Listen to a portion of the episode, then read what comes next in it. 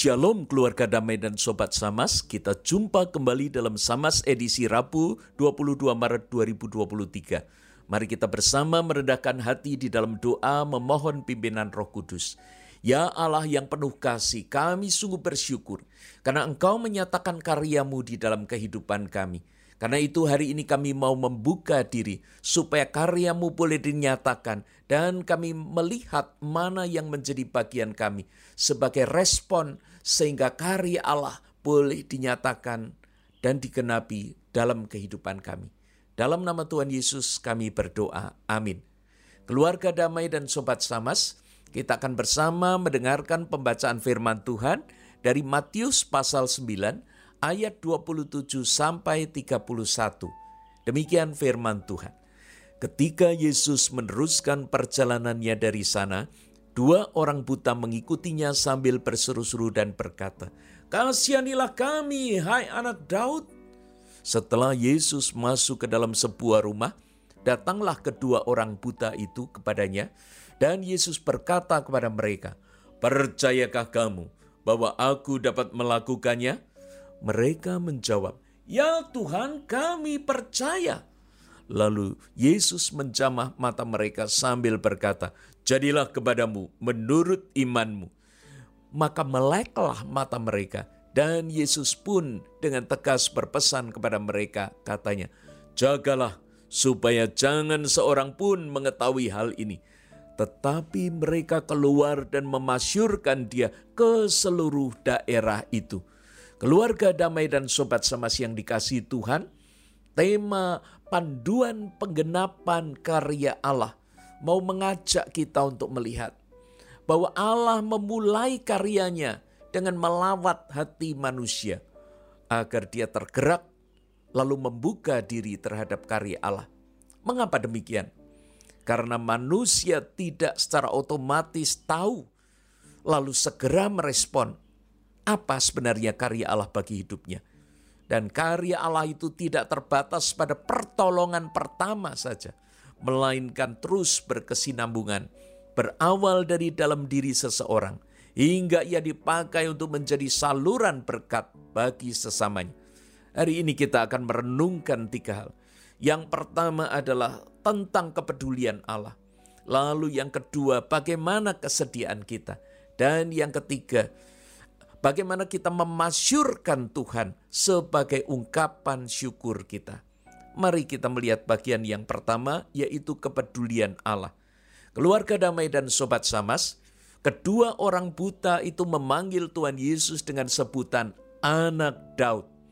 Panggilan ini tidak bisa begitu saja disamakan dengan sekedar kita memanggil nama atau panggilan umum, bapak, saudara, atau panggilan guru.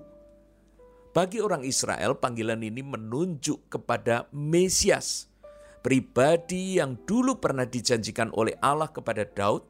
Dan dalam konteks Matius 9 ini, memang Mesias adalah satu pribadi yang sedang dinanti-nantikan oleh orang Israel. Kedua orang buta ini berseru, kasihanilah kami. Seruan ini bukanlah permintaan bantuan finansial atau sekedar belas kasih agar diberi sesuatu, namun kesembuhan atas kebutaan yang mereka alami. Itulah sebabnya ketika Yesus bertanya, "Percayakah kamu bahwa aku dapat melakukannya?" Mereka segera menjawab, "Ya Tuhan, kami percaya." Kalau mereka tidak tahu Mengapa Yesus menanyakan itu atau tidak nyambung ini? Maka tentu pembicaraan itu akan segera terhenti. Dalam kisah ini kita belajar satu hal penting yaitu tentang kepedulian Allah. Allah tidak membiarkan kedua orang itu dalam kebutaannya.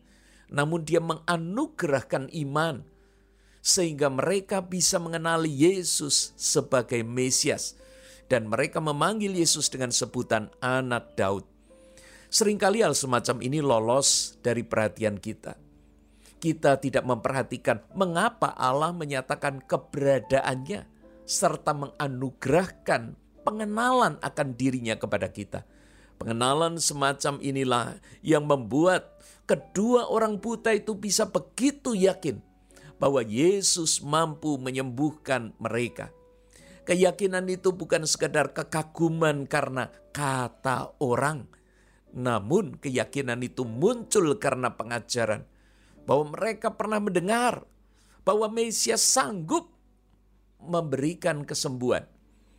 Dari mana kita mendapatkan keyakinan yang hari ini ada dan terus kita pegang? Apakah kita sedang berada di dalam fanatisme buta atau sekedar mengikuti kata orang? Bahkan ada pula orang yang membangun keyakinannya berdasarkan sugesti atau asumsi diri sendiri. Keyakinan ini tidak kuat. Jika diteruskan kemudian akan menjadi tindakan nekat dan belum tentu hal itu akan terjadi.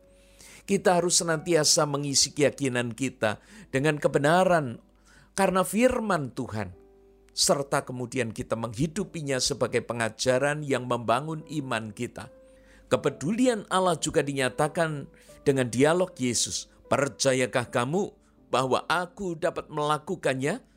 Allah tidak hanya mengisi pikiran dan hati kedua orang buta itu dengan keyakinan, namun juga melalui dialog dari Yesus dalam kehidupan kita hari ini, Allah bisa memakai orang-orang di sekitar kita untuk memandu kita, untuk memberi konfirmasi, sehingga apa yang Allah nyatakan dapat kita pahami dan yakini. Jika apa yang kita pikirkan tidak terkonfirmasi, jangan-jangan itu hanya khayalan atau ambisi yang kosong, bukan merupakan kehendak Allah. Yang kedua, kita akan melihat bagaimana kesediaan kita Kepedulian Allah seharusnya menjadi gayung bersambut dengan kesediaan kita. Jika tidak, sebagus apa pun rencana Allah untuk menolong kita itu akan menjadi sia-sia. Karena kita tidak menanggapinya. Ketika Allah bertanya kepada kedua orang itu, percayakah kamu bahwa aku dapat melakukannya? Orang itu segera menjawab, ya Tuhan kami percaya. Ini berarti mereka tidak meragukan. Karena jika mereka meragukan, mereka akan meninggalkan Yesus, menganggap Yesus tidak serius. Mungkin kesembuhan itu tidak akan pernah terjadi dalam hidup mereka. Bagaimana kita menanggapi pernyataan Allah dalam hidup kita? Apakah kita sering meragukan karya Allah, pertolongan Allah? Jangan buru-buru menyalahkan Allah dan menganggap Allah tidak menjawab doa kita. Mari kita memeriksa diri. Apakah kita menangkap dan menanggapi pernyataan Allah itu dengan serius? Ketika orang buta itu menjawab, "Kami percaya." Di sinilah konfirmasi itu menjadi sesuatu yang kemudian teruji dengan ketika Yesus memegang orang ini. Karena jika mereka tidak sungguh-sungguh mengimani itu keluar dari hati yang tulus, maka mata mereka tidak akan benar-benar melek, sehingga mereka akan tetap buta. Selanjutnya mereka akan komplain, mana buktinya Yesus, kenapa mataku tetap buta? Hari ini banyak orang yang berteriak-teriak karena masalah mereka tetap ada. Apa yang mereka yakini tidak terjadi. Itu semua karena mereka tidak sungguh-sungguh mengimani. Atau memang Allah belum pernah menjanjikan pertolongan itu bagi mereka. Tapi kemudian mereka saja yang nekat merasa bahwa Allah akan memberikan itu. Iman bukan sebuah cara untuk memaksa Allah, namun pertama-tama adalah menangkap apa yang Allah nyatakan bagi dirinya. Baru selanjutnya berpegang atas janji Allah serta menantikan pengenapannya. Hal yang ketiga adalah memasyurkan Tuhan sebagai ungkapan syukur. Sobat Samas dan keluarga damai, banyak orang Kristen egois dan tidak tahu berterima kasih. Dia hanya menikmati kebaikan Tuhan untuk dirinya sendiri. Tidak pernah membagikannya kepada orang lain. Matius mencatat bahwa kedua orang buta itu memasyurkan Yesus ke seluruh daerah. Itu berarti mereka memberitakan dan terus memberitakan Kesembuhannya membuat mereka tidak bisa bungkam, tapi terus menceritakan, bahkan pergi ke daerah lain. Kita sudah menerima begitu banyak kebaikan Tuhan Namun apakah kita sudah menceritakannya kepada orang lain? Jika kita menceritakan, apa motivasi kita? Kita bersama berdoa.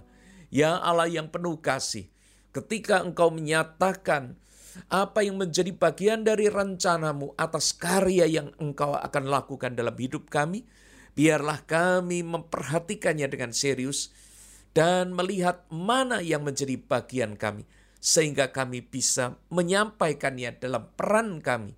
Di dalam nama Tuhan Yesus, kami sambut keutuhan karyamu di dalam kehidupan kami. Amin.